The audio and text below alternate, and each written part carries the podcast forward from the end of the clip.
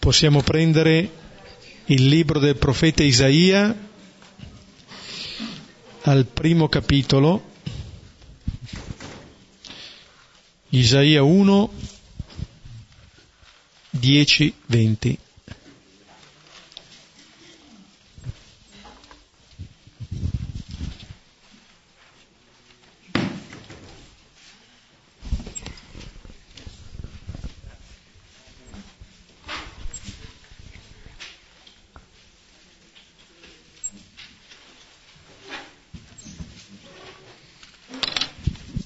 Preghiamo come sempre lentamente a due cori. Nel nome del Padre e del Figlio e dello Spirito Santo. Amen. Udite la parola del Signore, voi capi di Sodoma. Ascoltate la dottrina del nostro Dio, popolo di Gomorra che mi importa dei vostri sacrifici senza numero. Così dice il Signore. Sono sazio degli olocausti di montoni e del grasso dei giovenchi. Il sangue di tori e di agnelli e di capri io non lo gradisco. Quando venite a presentarvi a me, chi richiede da voi che veniate a calpestare i miei atri? Smettete di presentare offerte inutili. L'incenso è un abominio per me. Noviluni, sabati, assemblee sacre, non posso sopportare delitto e solennità. I nostri noviluni e le vostre feste io detesto sono per me un peso, sono stanco di sopportarli. Quando stendete le mani, io allontano gli occhi da voi. Anche se moltiplicate le preghiere, io non ascolto. Le vostre mani grondano sangue. Lavatevi, purificatevi, togliete il male dal, delle vostre delle vostre azioni, dalla mia... Imparate a fare il bene, ricercate la giustizia, soccorrete l'oppresso, rendete giustizia all'orfano, difendete la causa delle vedova. Su, venite e discutiamo, dice il Signore anche se i vostri peccati fossero come scarlatto, diventeranno bianchi come neve. Se fossero rossi come porpora, diventeranno come lana. Se sarete docili e ascolterete, mangerete i frutti della terra. Ma se vi ostinate e vi ribellate, sarete divorati dalla spada, perché la bocca del Signore ha parlato. Gloria al Padre, al Figlio e allo, e allo Spirito, Spirito Santo, come era nel principio e ora e sempre, nei secoli dei secoli. Amen. Ecco, queste parole del profeta mettono in luce uno dei grandi rischi che il popolo può correre, che noi possiamo correre, quello cioè di avere due modi che non sono conciliabili di seguire il Signore, quando dice non posso sopportare delitto e solennità. Cioè il Signore non sta a cuore che noi facciamo sacrifici, tantomeno che facciamo sacrifici per Lui. Questa realtà non corrisponde a quello che sta a cuore al Signore. Dice smettete di presentare offerte inutili, cioè che non servono a niente, se non forse a mettersi in mostra, se non forse a porre ancora una volta l'attenzione su noi stessi, ma non è ciò che è gradito a Dio. Su questo il Signore insiste, dice che è stanco di sopportare queste cose. Quando stendete le mani io allontano gli occhi da voi, come a dire, quando voi cercate anche con i gesti di avvicinarvi a me, in realtà non vi state avvicinando a me. E il fatto che il Signore si allontani è come se certificasse quello che sta avvenendo. Spesso i profeti richiamano questa realtà. In vano il popolo rende culto a Dio perché con la bocca, con i gesti si dice qualcosa e in realtà il cuore è lontano. E allora intuiamo che è una faccenda di cuore, non delle cose che si fanno ma con quale cuore noi facciamo le cose. Potremmo fare, potremmo obbedire a tutti i comandamenti e con questo essere lontanissimi da questo Dio. Ma il Signore allora parla, la bocca del Signore ha parlato. E quello che può tenere lontani non è tanto il peccato, lo dice, anche se i vostri peccati fossero come scarlatto, diventeranno bianchi come neve. Potremmo fare esperienza piena della misericordia del Signore. Ciò che ci rende lontani e rischia di tenerci sempre lontani è una presunta, una presunta giustizia. Ma allora notiamo che non ci interessa più il Signore, e la cartina di tornasole l'abbiamo nella relazione con gli altri. Il Signore lo dice, ricercate la giustizia, soccorrete l'oppresso, rendete giustizia all'orfano, difendete la causa della vedova. Fate questo, venite e discutiamo. Non posso cercare Dio se poi la mia vita è lontano dalla vita di queste persone. Vuol dire che non sto cercando Dio o vuol dire che io non conosco ancora questo Dio. Allora parlare del rito non significa solamente parlare eh, di chissà quali gesti, significa porre in questione l'immagine stessa di Dio. E queste parole del profeta introducono il brano di questa sera, Marco 11, da 12 a 19.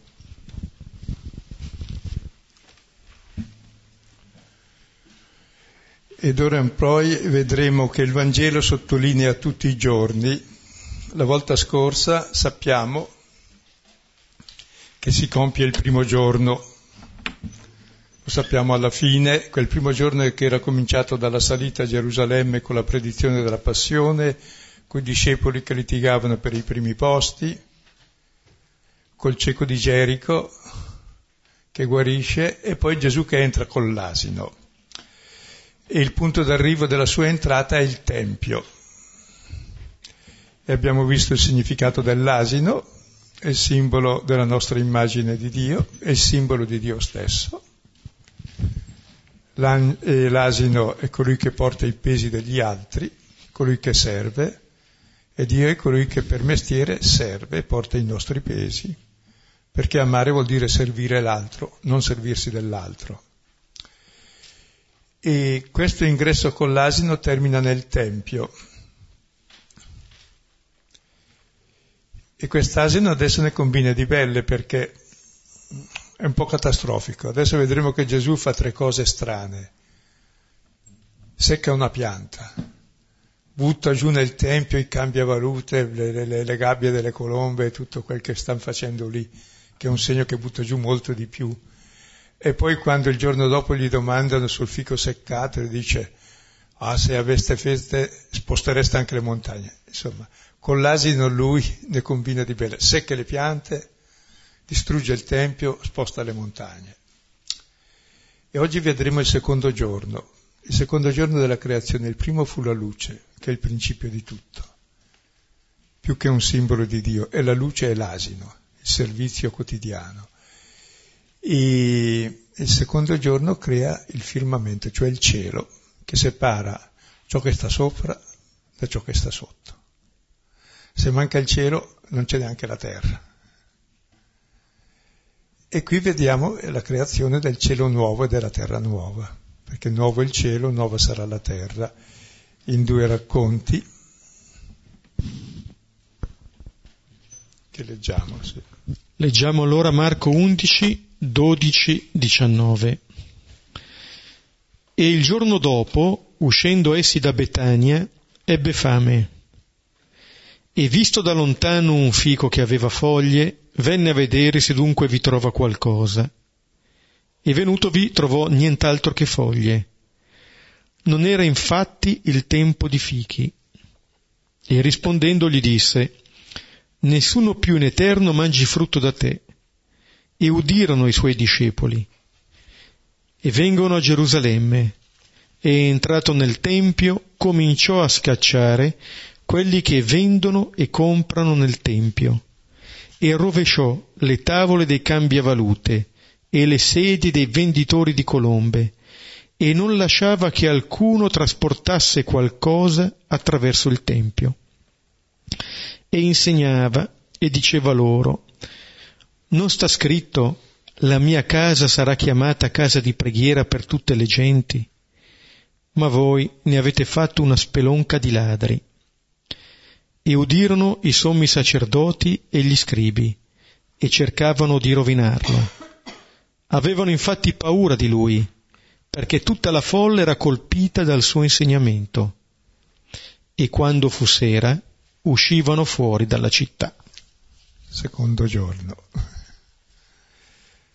Bene, le due scene sono molto vicine, parallele. Allora rileggiamo la prima, primi tre versetti. Sì. Da 12 a 14. E il giorno dopo, uscendo essi da Betania, ebbe fame. E visto da lontano un fico che aveva foglie, venne a vedere se dunque vi trova qualcosa. E venuto vi trovò nient'altro che foglie. Non era infatti il tempo di fichi. E rispondendo gli disse, nessuno più in eterno mangi frutto da te. E udirono i suoi discepoli.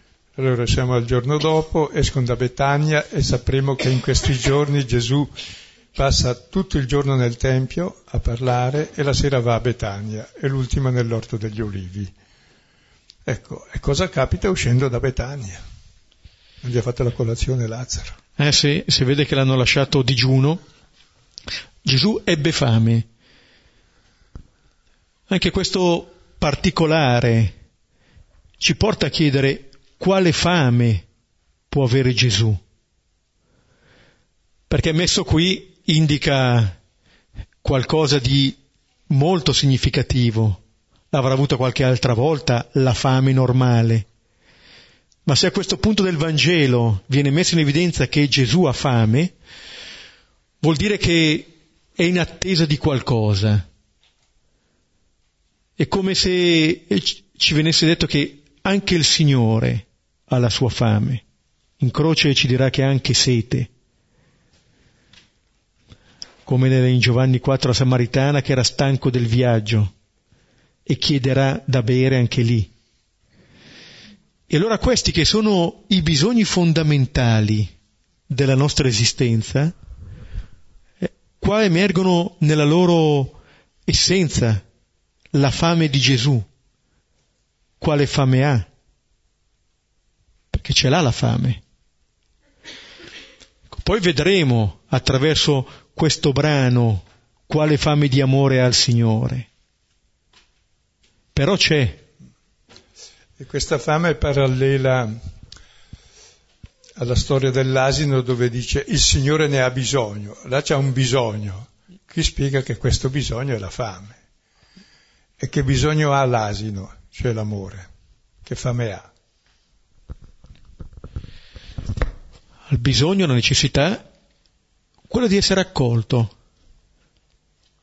Come dire, eh,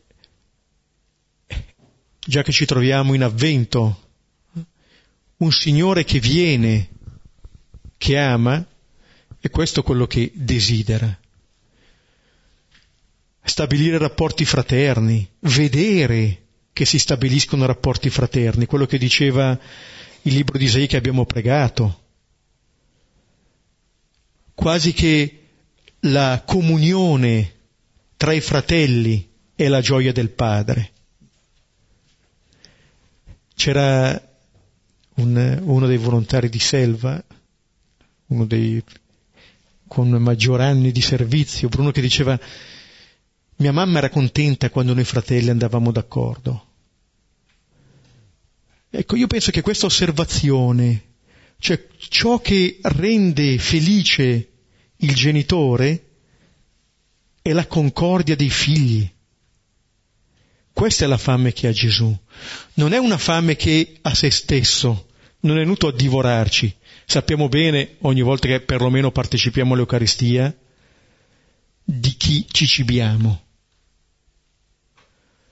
Però anche Gesù mostra di avere questa fame. Desidera.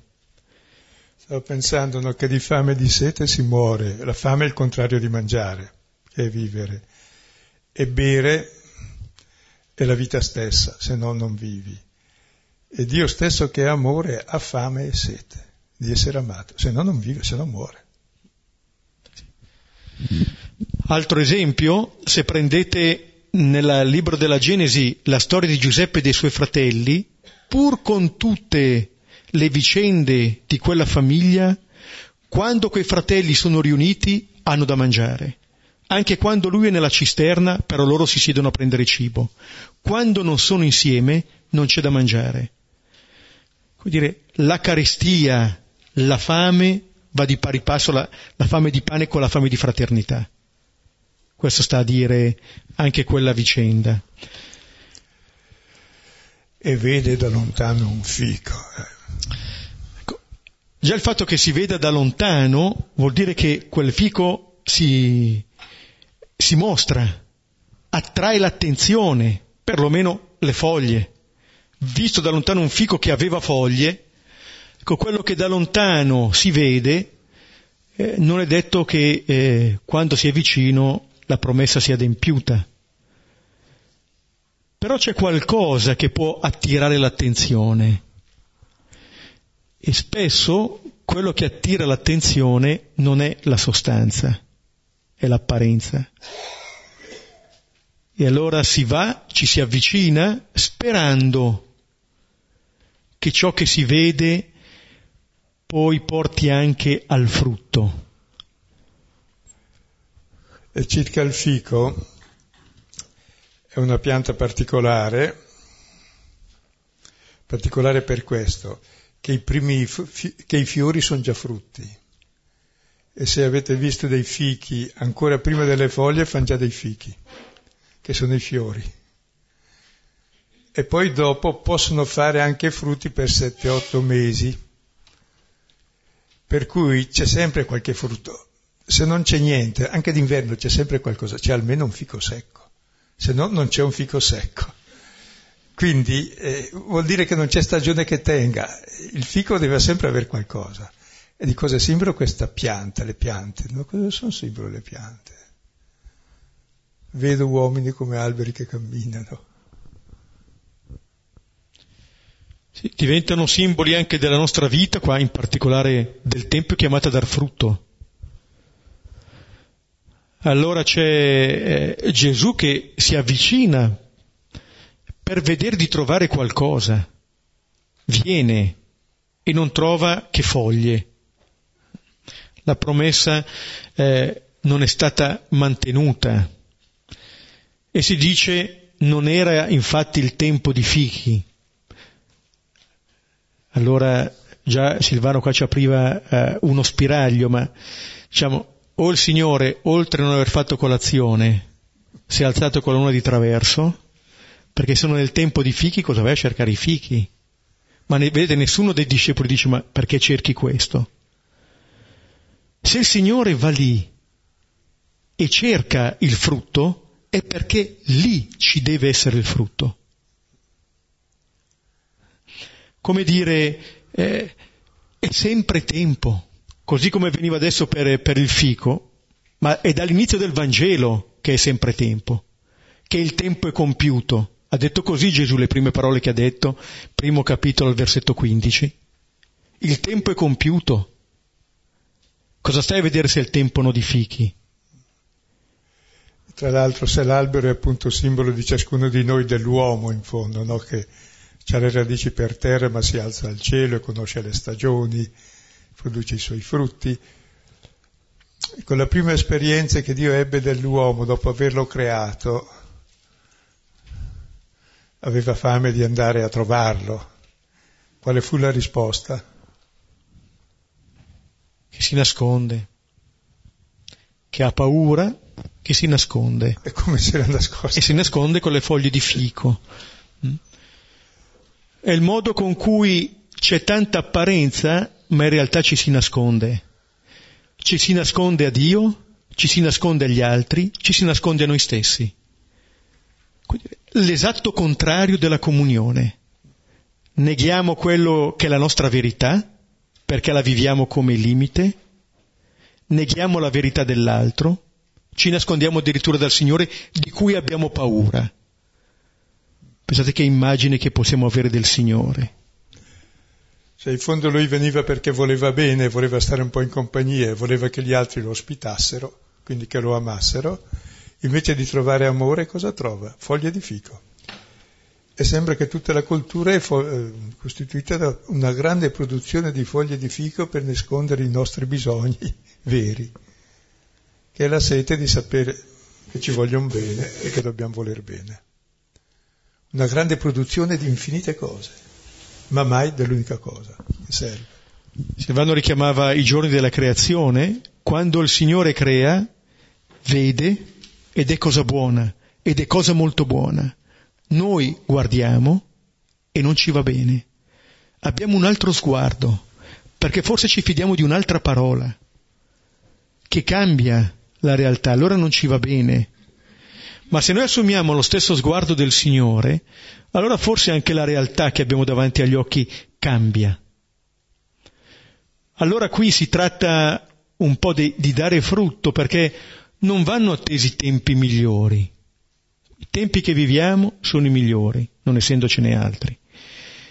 Ma allora, se è adesso il tempo migliore, ciò che siamo chiamati a fare è forse convertirsi a quell'asino che si è contemplato nel brano precedente e lasciarci guidare da lui. Come dire, sapendo che eh, è inutile dire non è il tempo di fichi, questa è da sempre. Mi viene in mente è la stessa obiezione che viene fatta in Genesi 18 quando Abramo e Sara vengono, eh, viene rinnovata la promessa e allora Abramo dice a uno di cento anni può nascere un figlio, sarà all'età di 90 anni, potrà partorire. E poi Sara, anche lei, ripete la stessa obiezione. Addirittura ci si mette anche il narratore a dire non avveniva più a Sara ciò che avviene regolarmente alle donne. Cioè, ma Signore, che cosa vai cercando? Il Signore dice no, no, l'anno prossimo avrà in braccio un figlio. Il frutto. Cioè c'è un invito del Signore a, da, ad aver fede, ad aver fiducia, che è obbligata a contagiarci. Cioè, anche fuori metaforo questa fame di Gesù e quest'albero che dovrebbe sempre aver su qualche frutto e rappresenta proprio la nostra esistenza che in ogni istante o amiamo o siamo egoisti, o diamo amore o non lo diamo, o lo riceviamo o lo blocchiamo. Quindi è questione di vita o di morte. È inutile avere tante foglie. Le foglie richiamano appunto esattamente il nascondersi. E quindi è il senso della vita, cioè ogni istante lo viviamo un po' con la storia dell'asino, o se no è una storia morta. Allora questo fico rappresenta ciascuno di noi, rappresenta il popolo di Dio, rappresenta qualunque esistenza, che o ha frutti di amore, quando? Adesso mica ieri, mica domani. Il tempo che viviamo è sempre questo. O se no siamo secchi. Ecco, allora Gesù eh, si rivolge a questo albero. Anche questo è un, eh, è un, punto interessante di questa vicenda, che Gesù si mette a parlare con un albero. Eh, c'è un altro San Francesco. Perché i vicini ascoltino. Sì perché quello che dice dell'albero, adesso intuiamo bene, lo sta dicendo per qualcun altro, per i discepoli in questo caso. Scusi, è peggio di Francesco, dicevi? Sì, perché almeno Francesco parlava con gli uccellini che in un certo senso facevano qualche verso, ma l'albero nessun verso. Come Nessun... Eh? Allora, questa immagine di Gesù che parla, che parla questo albero, sta dicendo qualcosa che riguarda loro i discepoli, ma che riguarda Gesù stesso. Perché quello che viene detto di questo albero riguarderà l'albero su cui sarà appeso il frutto, che ci darà la vita. E che dà frutti 12 volte l'anno. Sì. Adesso vediamo cosa fa, cosa gli dice a questo albero. Nessuno più in eterno mangi frutto da te, e udirono i suoi discepoli. Tremendo. Poi lo vedremo il mattino dopo. Quindi quest'albero è maledetto, perché davvero non amare è la grossa maledizione e non dà nessun frutto. Quindi lui gli rivela quello che è. E così il popolo, così i discepoli che litigano l'un l'altro sui primi posti. Ecco, questa maledizione del fico è, è fondamentale, perché il male è maledetto. Ma che c'entra ste povero fico? Ecco. Teniamo presente quel che dice Luca 23, 31, quando le donne piangono su di lui che sta andando al Calvario.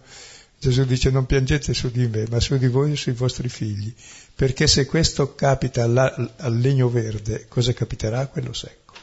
Il legno verde brucia e quello secco? E quello secco porterà frutto, perché il legno verde, che è Gesù che dà frutto, e che ama porta su di sé la maledizione, muore di fame d'amore, insomma. Porta la nostra maledizione.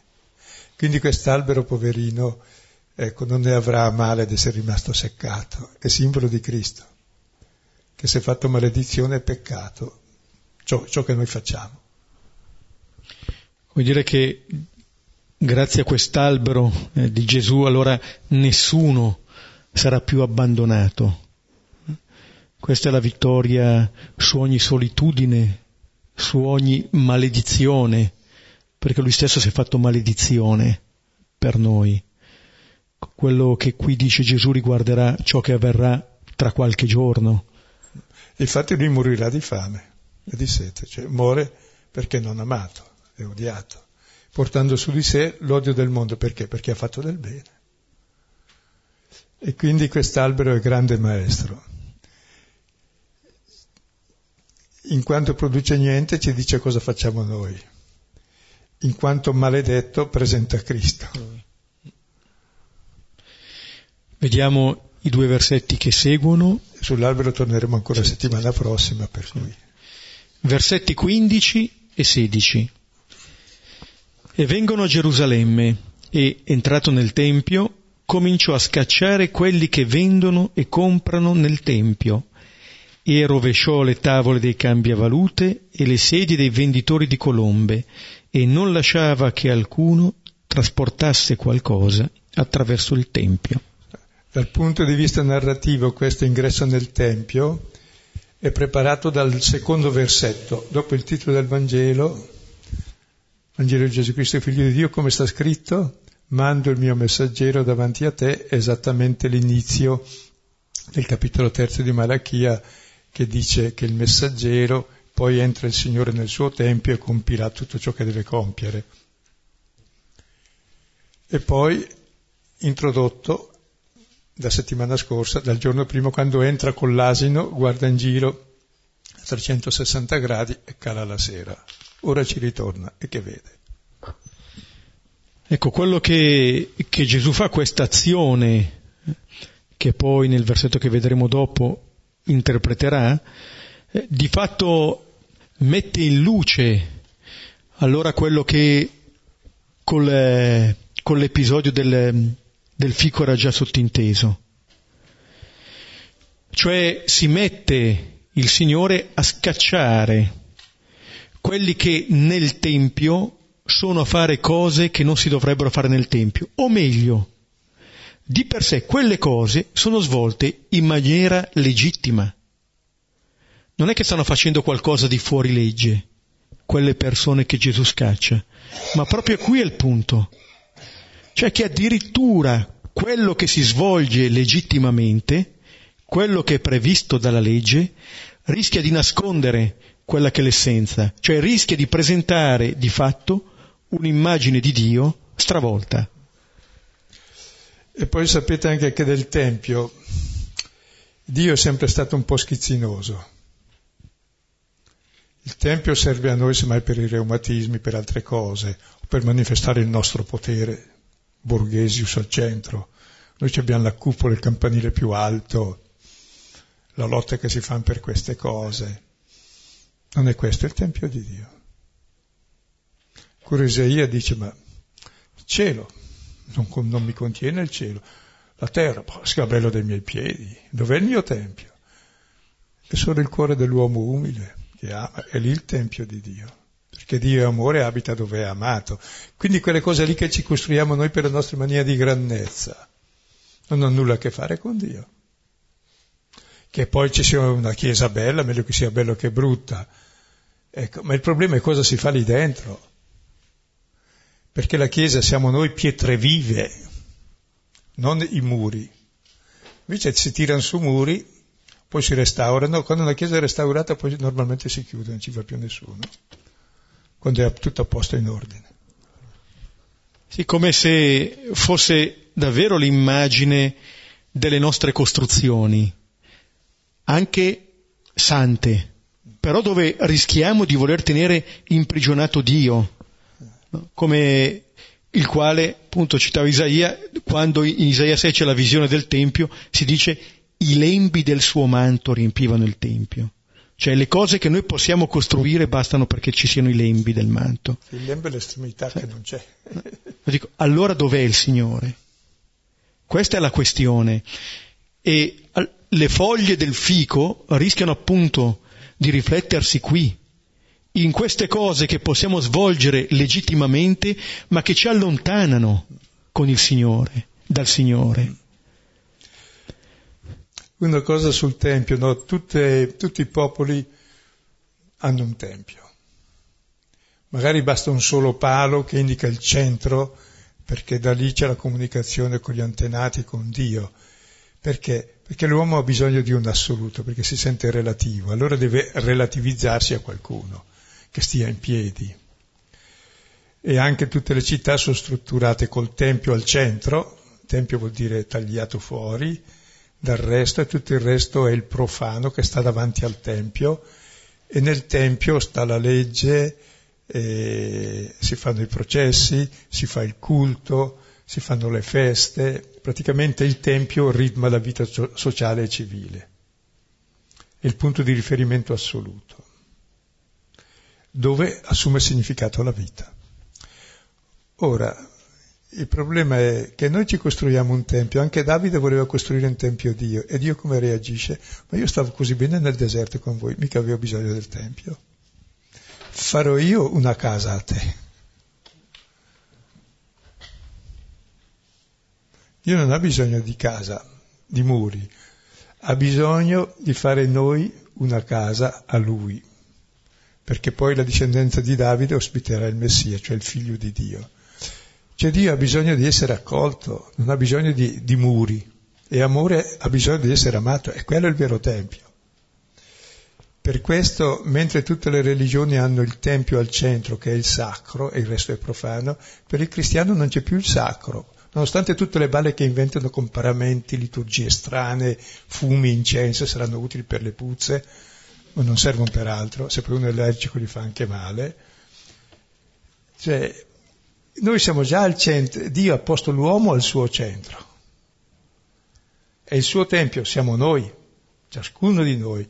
E proprio quelli che consideriamo maledetti e che escludiamo, quello è Cristo, quello è il figlio di Dio.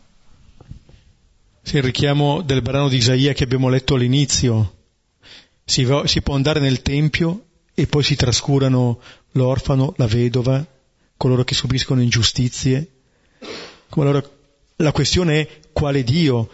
Allora qui non è tanto che Gesù voglia riformare, qui è proprio un superamento del Tempio sotto la, è quale immagine di Dio. Ciò che è cominciato anche in maniera esplicita col brano precedente del, dell'asino, qui si mostra ancora nella sua forza. Cioè, quale immagine di Dio abbiamo? Allora se c'è l'immagine di, cu- di colui che va nel Tempio per vendere e comperare, che tipo di rapporto ho con questo Dio? Se vado lì per vendere e comperare, per dirgli ti do tanto, mi dai tanto. Se due persone si vogliono bene e arrivano a questo punto, vuol dire che non si vogliono più bene o non se ne vogliono come se ne volevano. Non c'è questa logica. Non è la logica dell'amore questa qui. Addirittura l'unica volta che Dio dice una cosa dura vai dicendo ai miei orecchi. Malachia 3:13. Cos'è questa cosa dura per Dio, la cosa più dura? Che va come a cercare la ricompensa per le cose che fa, come dire, altrimenti è inutile servire il Signore. Se non ho il mio interesse in questo, se non ho il mio tornaconto, perché? La cosa dura erano proprio i bravi devoti che dicono ma a cosa ci è servito servire il Signore? Siamo come gli altri. Ma come? Non avete capito? Che essere in comunione con me è la vita che io vi amo. A cosa serve amare? Uno se si domanda così, meglio essere egoisti, dice. È proprio il modo di impostare la vita. Allora, quando Gesù rovescia le tavole, allude a un, a un più grande, più fondamentale rovesciamento dell'immagine di Dio che ci portiamo dentro. Su questo vorrei dire una cosa, noi in genere andiamo da Dio perché vogliamo delle cose, ma è un grave insulto. Vado dalla mamma perché mi dia delle cose, poi basta. Scusa, non ti interessa né la mamma né Dio, ti interessano le cose. E fatele per conto tuo le tue cose. So se mi spiego. Mentre Dio è, è, è la mucca da mungere, ma neanche è la tetta, neanche è il latte che esce. come dire, che, qual... che è la vera profanazione di Dio, è ridotta a idolo dei nostri bisogni e non a relazione di amore reciproco. Qualcuno di cui ci si possa servire, ma capite bene che può diventare anche il modello delle nostre relazioni con gli altri. Facciamo così col Signore, faremo così anche con gli altri. Il rischio è questo. E allora si capisce che questo gesto del Signore è come se risvegliasse, andasse in profondità per riprendere l'immagine del fico come andare alla radice. Cosa ci sta sotto? Da dove trae alimento? Altrimenti appunto possiamo fare tutte le, le cose più belle apparentemente e tradire il Signore, come il figo che mostra le foglie ma non dà frutto con queste tre cosette che avvengono nel Tempio, vendere e comprare, in fondo noi facciamo opere buone per comprare da Dio la vita eterna, per avere dei premi, per avere delle grazie. Cioè compriamo il suo amore, lo trattiamo da prostituta. Cosa dura i miei orecchi? Mm. La prima. Eh? Sì, sì. E poi c'è la seconda. E... Cambia valute. Eh. Sì, sì, avere proprio questa immagine del vendere e del comprare ti do tanto, mi dai tanto. Appunto non mi interessa l'altro, non mi interessa chi ho di fronte, mi interessa il tornaconto. Questo può avvenire a vari livelli, per chi dice di credere, per coloro che hanno interesse a tenersi la religione vicina, si vende, si compra. Rende sempre la religione, soprattutto se non ci credi. Sì. Ascolta, anche la seconda è i tavoli di cambiavalute perché cambiavalute era una banca e siccome doveva essere puro il denaro che arrivava al Tempio, invece i pellegrini arrivavano con denaro sporco, però molto, molto migliore del loro, cioè valeva di più, era oro, argento veniva da Roma, dall'impero, però quello non vale, quello datelo a noi. Noi vediamo le monete che facciamo noi in Israele, queste potete lasciare nel Tempio, l'altro ci pensiamo noi a purificarle. Cioè, era la banca nazionale anche il Tempio, un buon riciclaggio. Faceva scomparire tutta la, man- la moneta che valeva e metteva in circolo la sua. Cioè, qui vuol dire anche un'altra cosa. c'è sempre alleanza tra quel modo di ragionare con Dio, cosa me ne viene, alla fine anche con la disonestà economica. Insomma, è un centro di potere la religione, di denaro. Oh, se tu ti iscrivi a certi partiti o a certe organizzazioni, c'hai tutti i santi posti, meglio della massoneria. Se tu non ti iscrivi non c'entri neanche in ginocchio, se non davanti a loro. Cioè, è tragico, eh? è sempre stato strumento di potere e di dominio la religione. Eh, se no cosa rende, scusa? Sì, sì.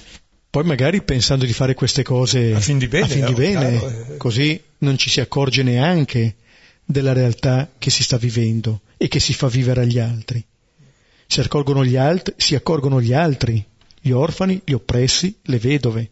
Queste sì che portano il male e che poi, gli altri fanno fin di bene. E poi c'è una, corza, una, terza cosa peggiore probabilmente. Questi venditori di colombe, le colombe erano le offerte dei poveri che poteva comprare una colomba alle donne quando avevano il figlio e loro lo riscattavano con la colomba, ma mi chiedevo se dietro queste colombe non c'è un terzo aspetto della religiosità che è ancora peggiore dei precedenti.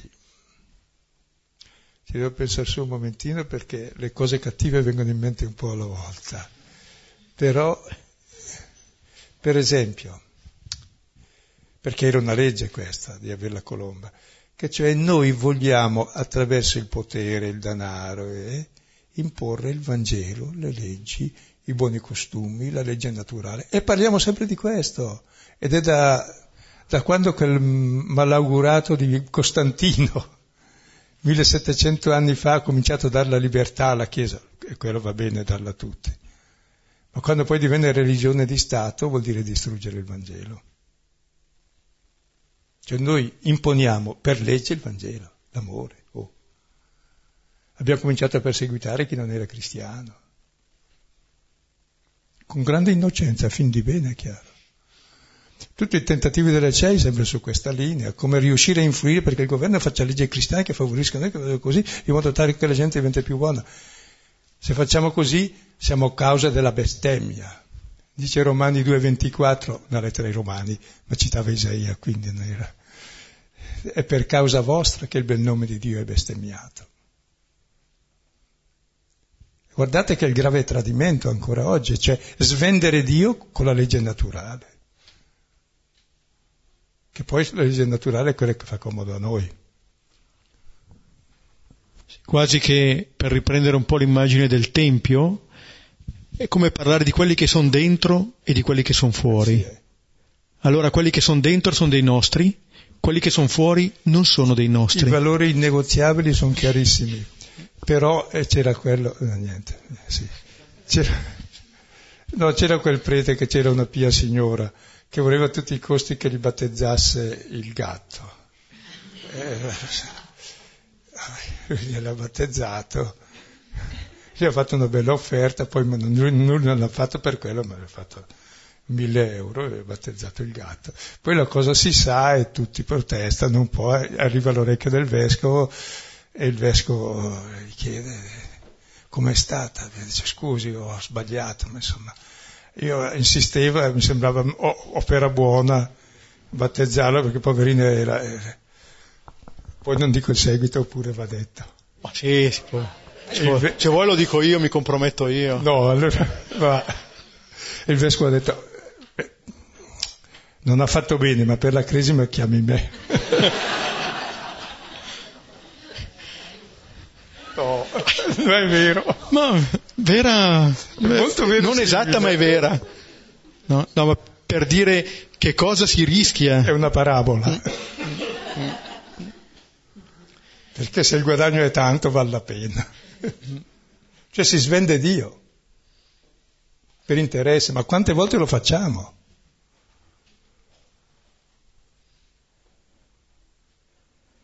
E questa mi sembra anche la cartina di tornasole eh, del nostro rapporto con il Signore, anche il nostro sguardo verso gli altri. Se c'è davvero questa logica del noi, loro, vuol dire che non si è ancora conosciuto il Signore.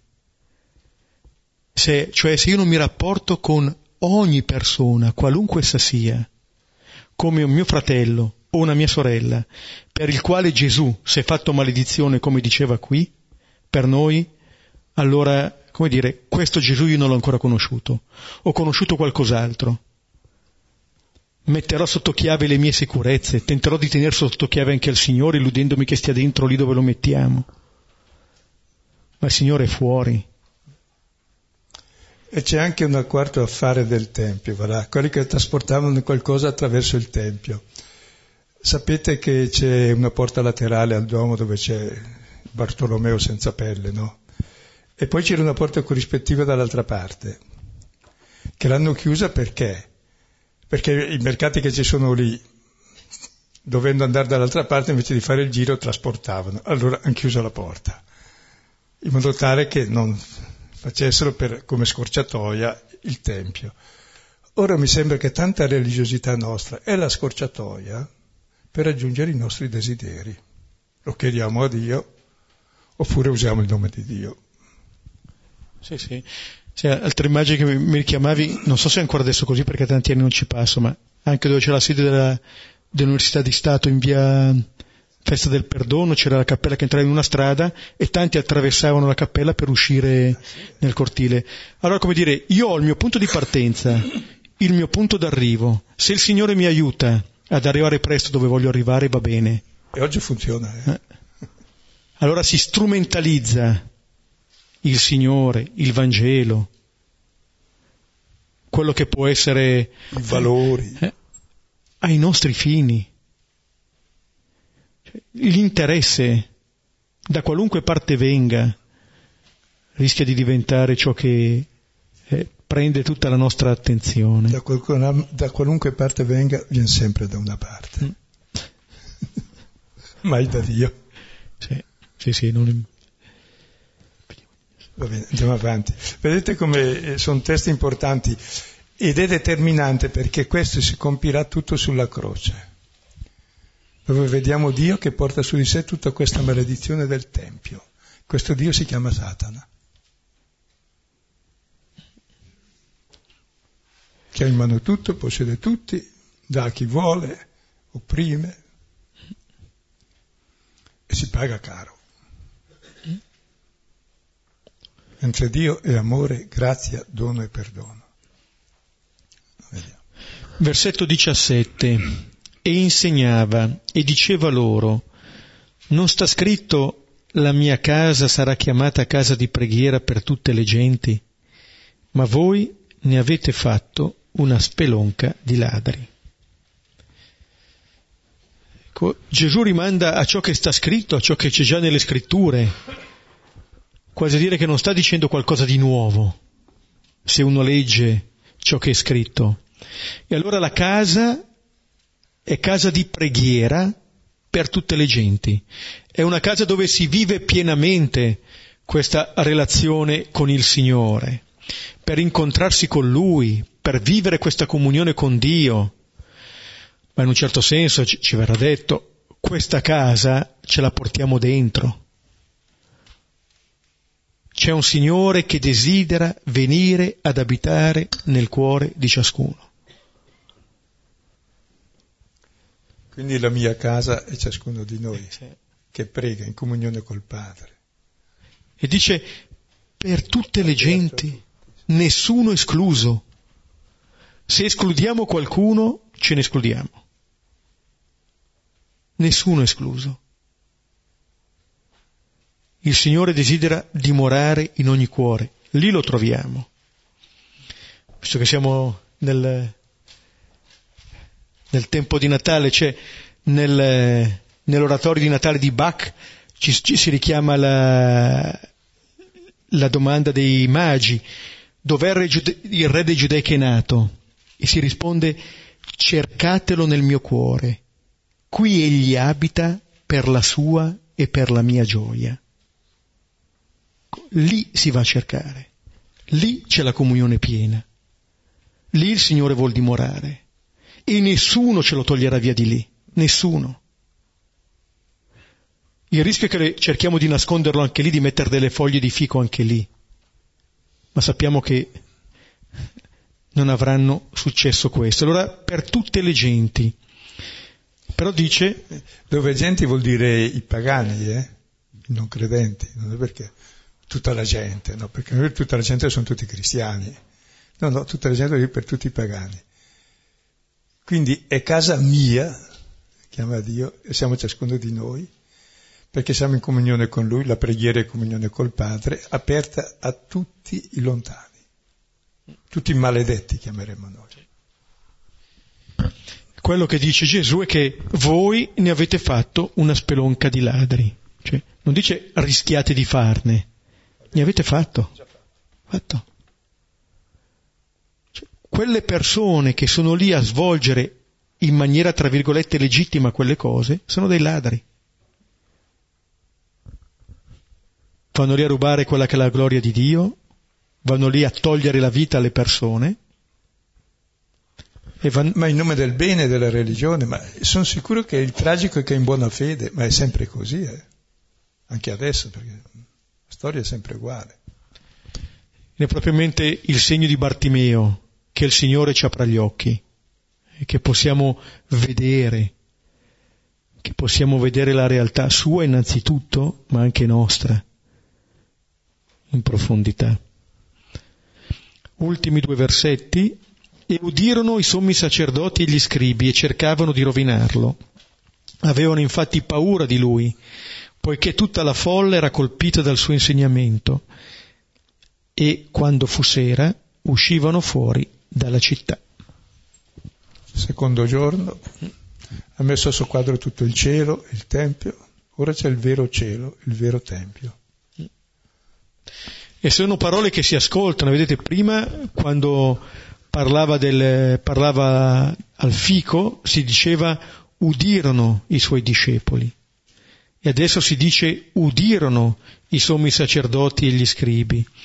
Come dire che vengono accomunati questi interlocutori, al di là della diversità delle etichette, discepolo, sommo sacerdote, eccetera, il rischio è sempre quello L'abbiamo visto anche nella incomprensione delle predizioni, dove lì sono i discepoli a mostrare che non comprendono la via del Signore. Adesso i sacerdoti. Vuol dire che quello che sta avvenendo qui è qualcosa di fondamentale, di essenziale. Per questo si parla di fame. Te, mi è venuto un sospetto guardato nella Genesi. Sul secondo giorno non dice che era cosa buona, perché dipende da cosa ne facciamo. Questo cielo vuol dire Dio, è la stessa parola. Theos, Tholos. Cioè, dipende, c'è tutta l'ambiguità che ci mettiamo dentro noi qui. Ed infatti Gesù morirà e si squarcerà il velo del Tempio e questo testo è fondamentale, Giovanni lo pone all'inizio del suo Vangelo per capire la, chi è Gesù. Sì. Ed è interessante la reazione. Cercano di rovinarlo, avevano infatti paura di lui. Si ha paura di uno che ama. Questa è la paura. Quasi aver la paura di amare e di essere amati. Fin quando ci sono altre cose le facciamo. Quando c'è questa e quando qualcuno in questo modo ci sta portando all'essenziale, allora scopriamo quali, quelle che sono le nostre paure e tutta la folla che è colpita dal suo insegnamento, come dire, quando si parla dell'essenziale, bene. E notiamo che qui allora l'immagine di Dio è collegata a ciò che è la verità della vita. Non è che si sta parlando di chissà quali cose, si sta parlando della nostra vita, di come viviamo. La dottrina di cui parlava anche Isaia. Questa, e su questa tutti possiamo comprendere. poi come esce da Betania all'inizio, adesso esce fuori ancora da eh, Gerusalemme. Bella questa immagine perché ci dice ancora una volta che il Tempio non imprigiona il Signore, non è ristretto lì, non è ingabbiato lì. E siamo chiamati anche noi a uscire a uscire da quel tempio che diventa più che altro forse una costruzione umana. Ed è molto bello che Molto bello vedere che Gesù eh, parla, che sta scritto citando Isaia 56,7, la mia casa sarà chiamata casa di preghiera per tutti i pagani. Cioè, il grande desiderio è la certezza, la sua casa è la mia, è il luogo della comunione con ciascuno di noi aperto a, tutto, a tutte le persone. Questa è la, è la casa di Dio, la mia casa, lista di casa.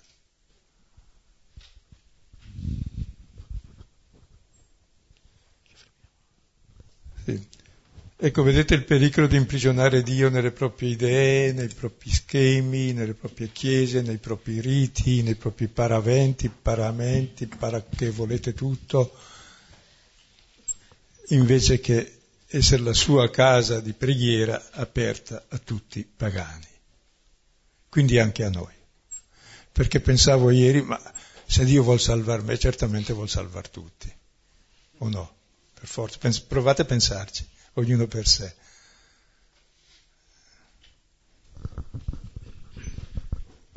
Ci fermiamo qui, rivediamo il testo, poi condividiamo ciò che abbiamo sentito, ciò che ci colpisce di questo brano.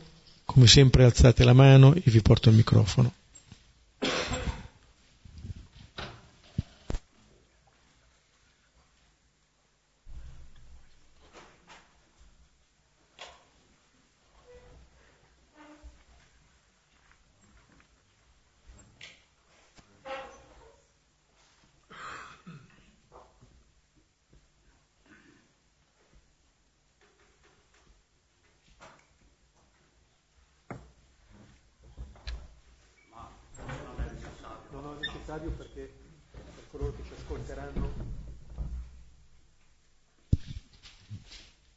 Un'osservazione solamente su una nota storica. È stato detto che dall'editto di Costantino, in seguito a quello poi è, è, è derivato ogni male, diciamo, una cattiva interpretazione, ma l'editto di Costantino non, non ha solo permesso libertà di culto, anziché imporre il culto cristiano. Grazie. Sì, la libertà di culto c'era già a Roma e lì è stato l'inizio in cui i cristiani sono smessi delle persecuzioni, va anche bene, però il problema è un altro, che subito dopo è diventata lentamente religione di Stato, cioè ha sostituito la religione pagana, che serve la religione per governare la gente. E anche gli atei fanno dell'ateismo una religione, se no non governi. Governi ponendo un centro assoluto, e l'assoluto è il potere e allora è stato l'alleato e da lì davvero alla Chiesa hanno nociuto molto. Che la libertà c'era anche prima, perché non te la toglie nessuno la libertà cristiana, anche se ti uccidono non te la tolgono, sai dar la vita. Ce la toglie invece quando abbiamo noi il potere diventiamo persecutori e vogliamo imporre agli altri la fede con la legge, non si può, è contro Dio, è contro l'uomo. E continuiamo a farlo ancora, eh appena possiamo. Quando non possiamo ci lamentiamo e scriviamo lamentabile illud, deprecabile illud, in un'enciclica fine Ottocento contro i cattivi che non ci permettono di far così. Forse non dovremmo farlo noi.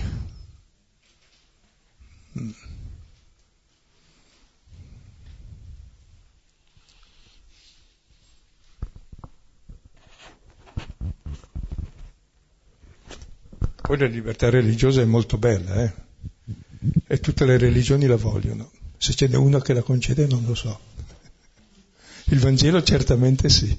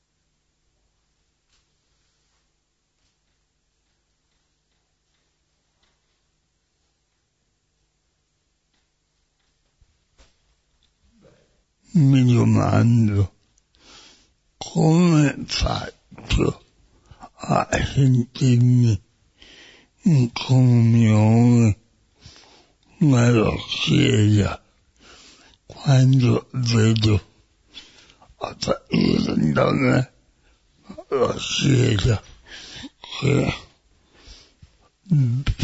si rende e impone il potere.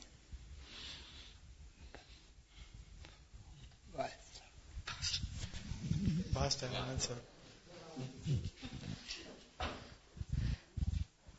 Ma io direi quello che dicevi del, a partire da me è la cosa buona. Mi tornava in mente anche il brano di Isaia. Come dire, nel momento in cui ci riconosciamo tutti peccatori perdonati, allora c'è la possibilità del, della comunione. I rischi diventano quando pretendiamo di essere giusti. Allora lì, eh, come dire, nascono i problemi.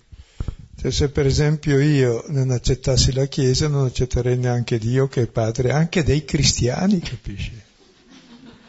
Anche dei gesuiti, anche di padre Beppe, anche di padre Silvado. Non so se mi spiego. Anche sì, anche tuo. e per tutti i pagani anche.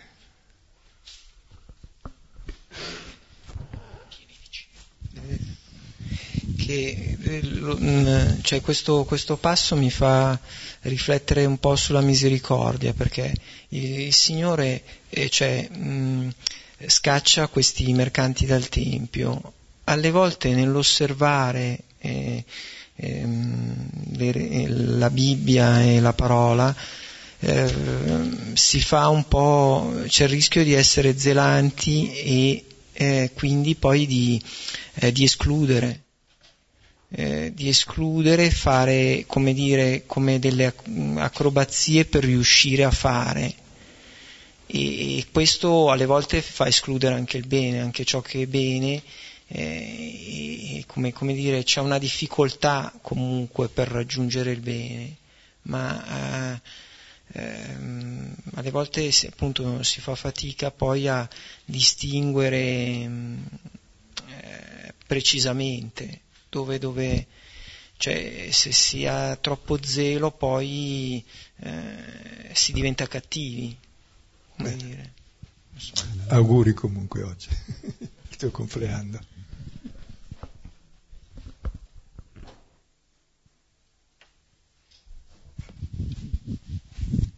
Prima Silvano dicevi che se, se non si guarda all'asino si perde l'occasione di, di amare, diciamo, di fare del bene. Però tante volte nella vita, nella vita concreta, eh, o non riesce a riconoscere l'asino, tante volte magari gli asini sono che due o tre. Ed è, ed è quasi più difficile scegliere anche, anche, da che parte, anche per una cosa che dice lui, per, perché magari tu vuoi fare il, il bene migliore e quindi continui a farne uno o l'altro perché non, sai, non riesci a capire e vai in confusione, no?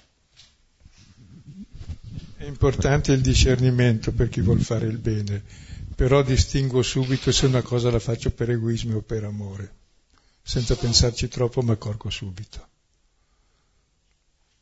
Poi quando si fa il bene, forse non bisogna neanche fare il bene per principio.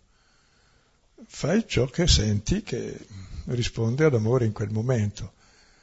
Dopo valuta, se è sbagliato farei meglio l'altra volta, ma dico, ma l'asino in fondo in ogni istante è uno solo, cioè o agisci per egoismo o per amore, poi potrai sbagliare, allora fai esperienza che bisognerà stare più attenti però in fondo c'è questa coscienza profonda in ciascuno di noi che non può mentire. Io mi accorgo subito se faccio una cosa o per interesse, per egoismo o per altruismo.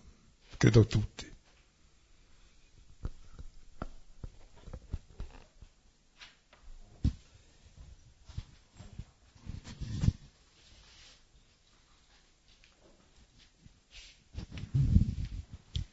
Ma a me di questo brano colpiva così almeno ho colto questo significato di denaro non purificabile. Non si può. Non, E allora, caspita, questo versetto non lo so io come la metterà la compagnia delle opere, ma è un bel guaio, perché sembra proprio il cambiavalute che per fare il bene purificano e poi dà ai nostri, perché è questo insomma un po' il principio, no? E lascia fuori gli altri, ci sono i nostri e gli altri. E c'è questo richiamo ai pagani. Insomma. Ma pare che lasciano fuori nessuno perché anche all'andrangheta hanno passato le cose migliori. eh, no, voglio dire, ma è un bel guaio, insomma, sì. appunto, no? la storia del tornaconto. Eh, eh, eh, quando tu dici mai il, quale bene scegliere, appunto, quello che non ha il tornaconto. Forse il bene è solo quello, se no... Ecco, adesso dovremmo stare attenti davvero noi a pensare al bene comune, perché questa casa è la casa comune di preghiera, cioè per tutti. E davvero eh, dobbiamo pensare un po' più ampiamente, non al bene privato, ma mi dicevano oggi, non so se è vero, ma uno che se ne intendeva che per esempio tutti i lavori di scavi che sono tra i più grossi, eh, tutti dall'andrangheta passati tranquillamente. Movimento terra, sì. Ah sì, anche lei. No, per dire, siamo dentro grazie ai favori che ci si scambia, a fin di bene, è chiaro. E per me è importante che abbiamo una coscienza davvero sempre maggiore di non fare queste cose, non si fa così. Per dignità umana e per rispetto verso di sé e verso gli altri. Se no abbiamo tutti bisogno di chiamarci onorata società, vuol dire che abbiamo molto disonore. No, no.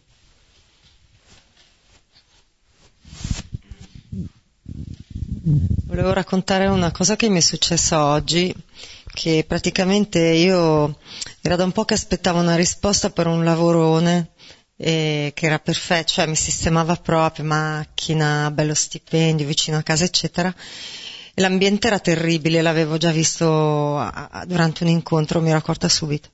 E invece oggi mi è arrivato un secco no. E mm, da un lato ho avuto un sollievo perché avevo capito che l'ambiente non mi sarebbe piaciuto, e, e, però dall'altro mh, mm, mi tocca trovare un'altra cosa. No? Allora oggi è la, mm, è la, festa della medaglia miracolosa. Io andavo spesso a Parigi, andavo a Rudubac nella chiesa, nel santuario dove apparve questa Madonna nel 1830 e così avevo in mente anche questa cosa, che stamattina mi dicono che c'è una chiesa qua a Milano eh, intitolata sempre a questa Madonna. E pensavo di andare, no? Poi dopo, dopo questa notizia ero talmente atterrita che ho detto no, devo cercare subito, mi attacco al computer, così. E però eh, ero lo stesso troppo atterrita anche per quello, allora ho chiamato una mia amica, no? Una mia amica che, così di fede, no?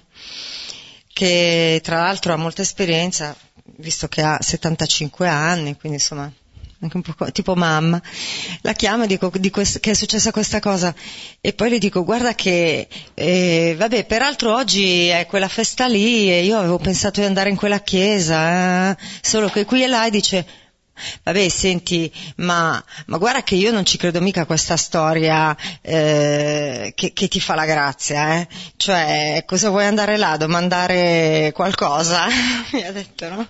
E allora io, io sono rimasta lì e ho pensato, eh, forse sì, cioè, non glielo ho detto, no? Gli ho detto grazie che mi liberi da, questa, da questo pensiero, eccetera, eccetera. E, però lì per lì eh, comunque continuavo un po' a pensare a questa cosa. Io avevo già pensato di andare lì. Tuttavia, quando è arrivata la delusione, in effetti eh, si era intensificato un po' il desiderio barra disperazione, no? Cioè di dire, cioè aiutami, cioè cosa faccio adesso? E, però la mia amica, cioè, che mi abbia detto quella cosa non me l'aspettavo proprio, mi ha, mi ha molto colpito, poi mi ha detto, sai, sono cose che capitano molto raramente che ti si conceda una grazia. E io continuavo a pensare, vabbè, ma perché non dovrei essere io, no? Alla fine siamo andate e c'era tutto un rosarione, tutta questa cosa, il rosario, eccetera. E, dolorosi, sì, perché oggi è martedì. Comunque cioè, sono ancora qua che, eh, vabbè, niente, volevo raccontare solo questa cosa che in combinazione mi ha caldato. Non saprei cosa dire.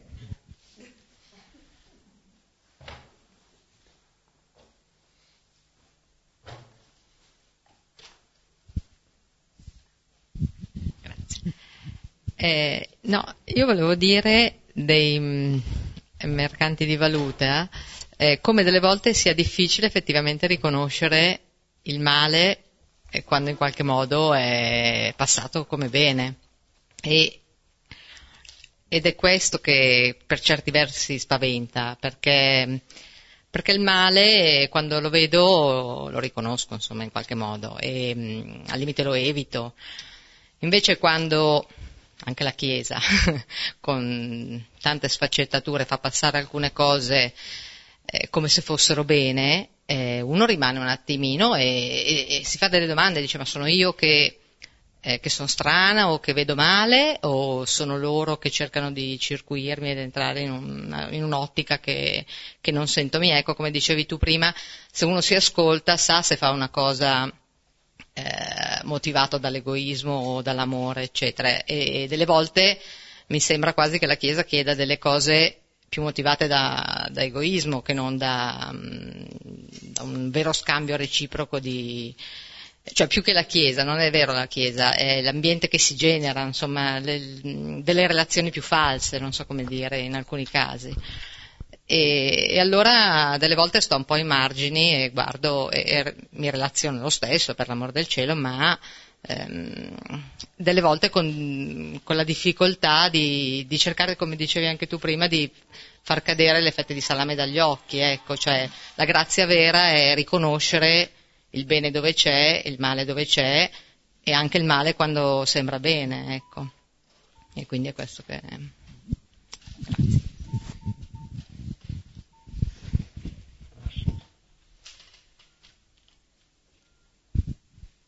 Io volevo dire che sono rimasta, la cosa che mi ha colpito di più è questo pezzo dove dice il popolo era mirato, tutto il popolo era mirato dal suo insegnamento. E praticamente noi siamo sempre ammirati dall'insegnamento. Però la cosa difficile, come mi sembra abbiano detto un po' tutti, in un modo o nell'altro, e poi aver capito qual è il bene e poi farlo. E poi anche capirlo questo bene, perché secondo me tu dici che sì, il bene so qual è, e il cuore me lo dice, però di fatto noi qui, in più di uno, e io mi associo, eh, abbiamo delle volte il dubbio, non capiamo se il bene è quello che, che viene dal mio cuore oppure invece a posteriori mi accorgo che non era quello. Mi sembrava ma non era così. Per cui apparentemente siamo ammirati, ci sembra facilissimo, dico se siamo ammirati vuol dire che lo vediamo, però poi di fatto allora perché non siamo capaci a farlo? Perché c'è in noi sommi sacerdoti, gli scrivi, i farisei, cioè proprio la tentazione di ridurre Dio a strumento, ma ce l'hanno anche i mistici sulle tentazioni, per dar l'idea, no? a maggior ragione noi, però capire che la religiosità può facilmente pervertirsi in ciascuno di noi è importante. E tutti i profeti non parlano d'altro. E tutta la Bibbia invece pure. E il Vangelo pure. Gesù muore ucciso come bestemmiatore, è il figlio di Dio.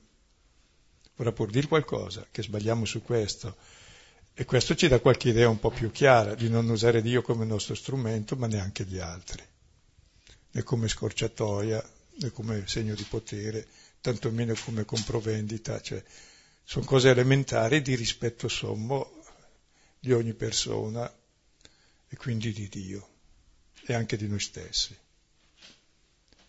Poi ci potremo sbagliare, ma mi ricredo, chiaro che ci sbagliamo però almeno avere questo principio che rispetto di me, dell'altro e di Dio come persona, sì. E mi accorgo che sbaglio molte volte al giorno. Non... però non mi preoccupo sbagliare. Il brutto è quando pensi è bene va fatto così, è bene che sia così. Allora è apologia di reato, è il peccato contro lo spirito.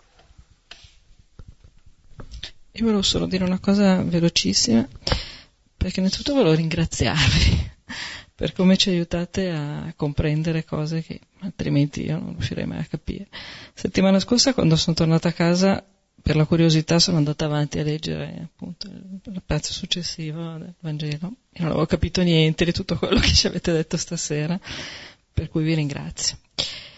E poi vabbè, mentre parlavate eh, venivano in mente delle considerazioni, soprattutto quando ha fatto accenno alla Chiesa strutturata, alla religione di Stato, e mi è venuta, adesso non so se può interessare tutti, però in mente una considerazione velocissima sono appena stata in India, ho detto che ho visto gli indù.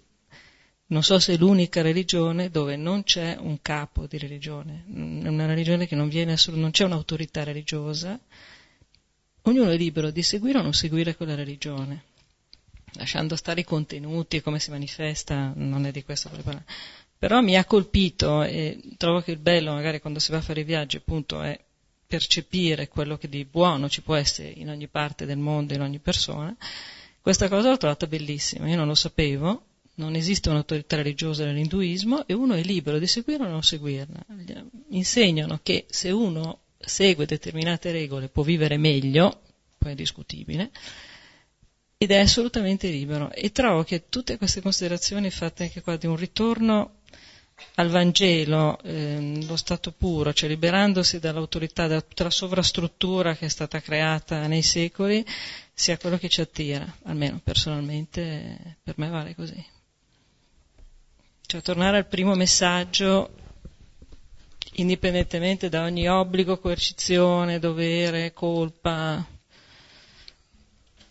Sì, però c'è il pericolo, sto, dico, il potere vuol dire possibilità, però intendiamo come potere la possibilità di nuocere in genere, però c'è anche il potere di fare il bene. Certo. Così l'autorità per sé vuol dire far crescere. E chi è adulto è giusto che abbia autorità, cioè che non è l'autoritarietà e non è il potere sull'altro, è aiutare l'altro a crescere, come fa il genitore con i bambini. Chiaro che se non c'è autorità vuol dire che vale niente cioè rifiuta fare il genitore. Quindi eh, può darsi che vada bene perché non, non conosco bene, ecco, ma è, è, lì che la società è divisa in caste, no? Sì. Quello funziona benissimo per le caste perché tu, tranquillo tutto, va bene così. Io, vedi, tu vedi. Tu Ma vedi, infatti sì. io non dico che accetto. Ecco, è giustificazione Quello che mi è piaciuto per la religiosità. è il messaggio, cioè che ognuno è libero. Ma il messaggio bello serve per imbrogliare anche. Vogliamoci bene, di fatti è giusto. Cioè, siamo tutti uguali davanti a Dio. E Dio vuole anche che però siamo davvero tutti uguali e fratelli. Non invece che ci sono delle case che tu non puoi neanche passare vicino alla mia ombra perché se no contamini me. Sì, ma io non volevo portarlo a esempio No, era per dire... di società. Eh, no, ma anche che- come società è così incasellata. Certo. Che tutto va bene, è chiaro, sì. Ma infatti quelli che erano buddisti li hanno fatti tornare indù perché se no non, è- non- non poteva sussistere il discorso delle caste. Ecco, esatto. Per cui assolutamente.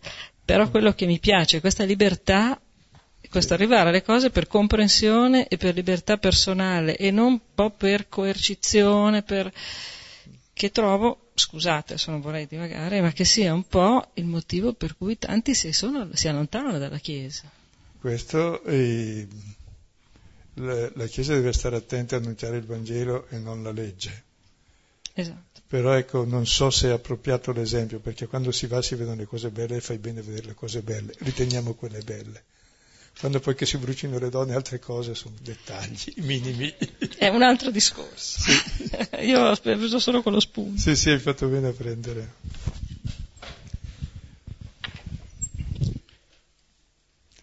Ci fermiamo qui.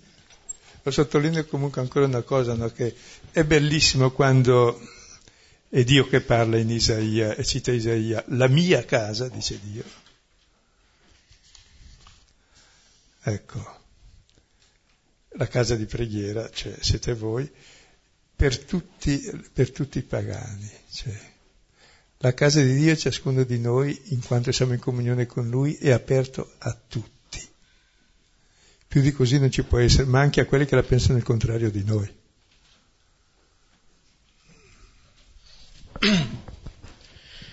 Concludiamo allora invocando il Padre di tutti. Padre nostro che sei